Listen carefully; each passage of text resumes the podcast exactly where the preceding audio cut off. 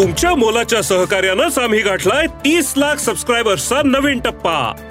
तुमच्या कामाची प्रत्येक बातमी साम टीव्हीच्या डिजिटल प्लॅटफॉर्मवर आजच लाईक शेअर आणि फॉलो करा.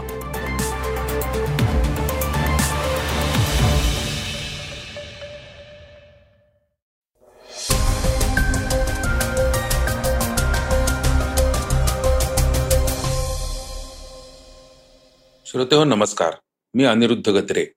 आणि आपण ऐकत आहात सकाळ पॉडकास्ट.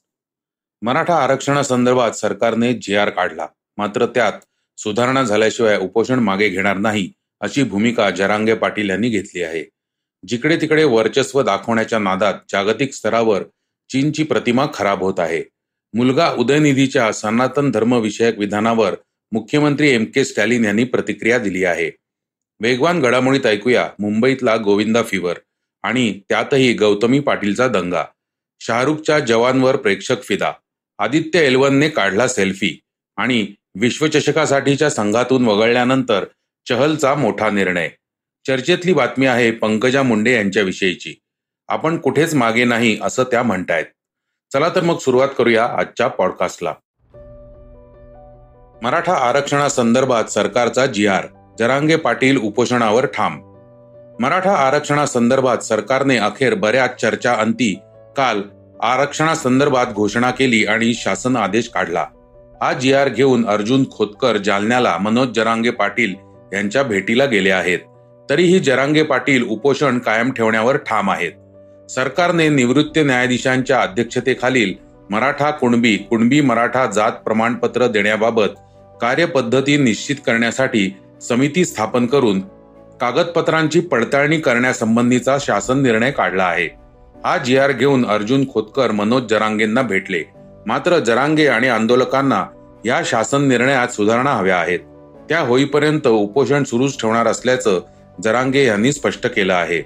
जी आरमध्ये सुधारणा करायच्या आहेत. मुंबई येथे शिष्टमंडळ जाईल. सुधारणा करत नाही तोवर आम्ही उपोषण मागे घेणार नाही.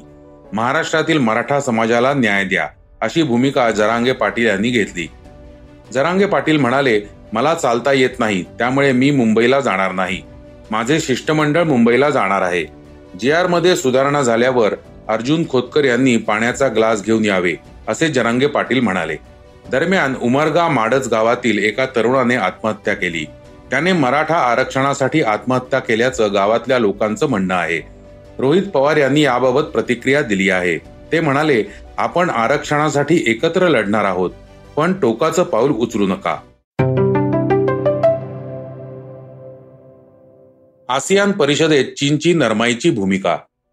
चीनी विस्तारवादाविरोधात सर्व जग एकवटत असल्याचं दिसू लागल्यावर चीनची जागतिक व्यासपीठावरील भाषा बदलताना दिसत आहे. सध्या होत असलेल्या आसियान शिखर परिषदेत चीनचे पंतप्रधान ली कियांग म्हणाले भविष्यात शीतयुद्ध होणार नाही. यासाठी देशांनी कसल्याही प्रकारच्या गटबाजीपासून व नकारात्मक स्पर्धेपासून अंतर ठेवले पाहिजे. या शिखर परिषदेत जपान साऊथ कोरिया ऑस्ट्रेलिया आणि भारतासह अनेक राष्ट्राच्या प्रतिनिधींची उपस्थिती होती. चिनी समुद्रावर एकहाती वर्चस्व दाखवणे भारत अथवा इतर शेजारी देशांशी सीमावाद सतत उकरून काढणे यामुळे चीनची प्रतिमा जागतिक स्तरावर फारशी चांगली दिसत नाही. त्यामुळेच आसियान परिषदेत बोलताना ली कियांग यांनी थोडीशी नरमाईची भाषा करत देशांमधील मतभेद आणि वादविवाद हे सरळ मार्गाने सोडवावेत अशी इच्छा व्यक्त केली. शिवाय चीनच्या विरोधी गटबाजी करणे इतर देशांनी टाळावे असंही ते म्हणाले. चीन विरोधात असलेल्या आघाड्या या मुख्यतः दोन मुद्द्यांवर आहेत.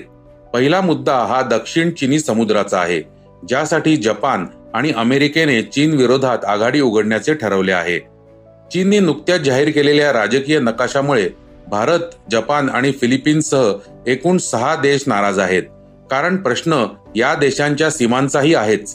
तैवान सार्वभौमत्वाचा मुद्दा तर ब्रिटन आणि अमेरिकेच्या खेळीमुळे अधिकच ज्वलंत झाला आहे. मागील आठवड्यात ब्रिटनने तैवानला देश म्हणून अधिकृत मान्यता दिली आहे ज्याने चीनची डोकेदुखी अजूनच वाढली आहे. त्यामुळेच आसियान परिषदेत अमेरिका आणि चीन दोन्ही देशांचे राष्ट्राध्यक्ष जो बायडेन आणि शी जिनपिंग आलेले नाहीत. याआधीही अमेरिकी नेत्या नॅन्सी पेलोसी यांनी केलेला तैवान दौरा वादात सापडला होता. चीनच्या वन चायना पॉलिसीमुळे तैवानचं सार्वभौमत्व चीनने वेळोवेळी नाकारले आहे. आसियान परिषदेत अमेरिकेचं प्रतिनिधित्व उपराष्ट्रपती कमला हॅरिस यांनी केलं. त्या म्हणाल्या अमेरिका ही इंडो पॅसिफिक आणि दक्षिण पूर्व आशिया या क्षेत्रात येणाऱ्या सर्व राष्ट्रांसोबत काम करण्यास तत्पर असेल. नेमके दक्षिण चिनी समुद्रामध्ये आंतरराष्ट्रीय नियमावलीने निश्चित केलेल्या सीमेपार चीनने अनेक प्रकल्प हाती घेतलेले आहेत. यामुळे हॅरिस यांचे विधान एक प्रकारे चीनला दिलेली ताकीद आहे असं समजलं जात आहे. मुलगा उदयनिधींच्या सनातन धर्मविषयक विधानावर सीएम स्टॅलिन यांनी सोडलं मौन. तामिळनाडूचे मुख्यमंत्री एम के स्टॅलिन यांनी अखेर मुलगा उदयनिधी स्टॅलिन यांनी केलेल्या सनातन धर्मावरील वादग्रस्त विधानावर अखेर मौन सोडलं आहे. शिवाय पंतप्रधान मोदींना टोलाही लगावला आहे. सनातन धर्म हा सामाजिक न्यायाला पोषक नसल्याने त्याचं निर्मूलन केलं पाहिजे अशा आशयाचं वक्तव्य एम के स्टॅलिन यांचा मुलगा उदयनिधीने केलं होतं. मुख्यमंत्री स्टॅलिन म्हणाले उदयनिधी यांनी सनातन धर्माविषयी केलेलं विधान हे चुकीच्या पद्धतीनं मांडलं जात आहे. उदयनिधींनी सनातनी विचारांच्या लोकांच्या नरसंहाराचं आवाहन केलेलं नाही. भाजपनं सोशल मीडियात नेमलेल्या झुंडी उत्तर भारतात उदयनिधींबाबत खोटं विधान पसरवत आहेत. उदयनिधी यांनी नरसंहार हा शब्द तामिळमध्ये किंवा इंग्रजीतूनही आपल्या विधानात उच्चारलेला नाही. पण खोट्या बातम्यात त्याचा दावा करण्यात आलाय.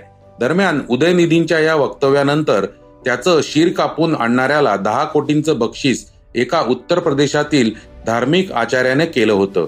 त्यावर योगी मुख्यमंत्री म्हणून काही कारवाई करणार की नाही असा सवाल एम के स्टॅलिन यांनी केला. पंतप्रधानांनी उदयनिधीला उत्तर द्या असं वक्तव्य केलं होतं. त्यावर स्टॅलिन यांनी टोमणा मारला आहे. ते म्हणाले पंतप्रधानांना तर सगळ्याच तपास यंत्रणा दिमतीला असतात.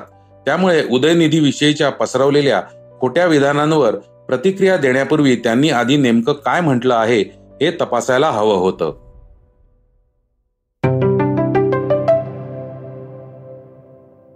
आता ऐकूया वेगवान घडामोडी. मुंबईत मोठ्या जल्लोषात आणि उत्साहात दहीहंडी साजरी झाली. मुख्यमंत्र्यांनी ठाण्यातल्या दहीहंडीत हजेरी लावली. तर उपमुख्यमंत्री फडणवीस सुद्धा घाटकोपरच्या दहीहंडीत दाखल झाले. पण या नेत्यांच्या बरोबरीने चर्चा होती ती लावणी नृत्यांगना गौतमी पाटीलची. मुंबईतील देवीपाडा येथील आमदार प्रकाश सुर्वे आयोजित दहीहंडी उत्सवासाठी गौतमी आली होती. त्याचबरोबर मुलुंड येथेही तिने दहीहंडीसाठी हजेरी लावली. यावेळी गौतमीने माध्यमांशी संवाद साधून मुंबईत आल्याने समाधान वाटल्याचं वक्तव्य केलंय. आदित्य एलवन हा उपग्रह सध्या पृथ्वीच्या कक्षेत आहे. या ठिकाणाहून त्याने पृथ्वी आणि चंद्राचे फोटो काढले आहेत. सोबतच त्याने सेल्फी देखील काढल्याची माहिती इस्रोने व्हिडिओ पोस्ट करत दिली आहे. आदित्य एलवन ही भारताची पहिलीच सौर मोहीम असल्याने याबाबत मोठी उत्सुकता आहे. भारताच्या चांद्रयान थ्री नंतर जपानने देखील चंद्रावर एक एक्स रे टेलिस्कोप आणि एक छोटं लँडर पाठवलं आहे. ही मोहीम यशस्वी झाल्यास चंद्रावर सॉफ्ट लँडिंग करणारा जपान पाचवा देश ठरणार आहे. बॉलिवूडचा किंग खान जवान चित्रपटातून पुन्हा प्रेक्षकांना भेटीला आला आहे. जवान पहिल्याच दिवशी ब्लॉकबस्टर ठरताना दिसला. हा चित्रपट प्रेक्षकांच्या भलताच पसंतीस उतरला आहे. ॲटलीने एक उत्कृष्ट सिनेमा सादर केला आहे जो मानवी भावना आणि ॲक्शनचा एक सुखद धक्का आहे.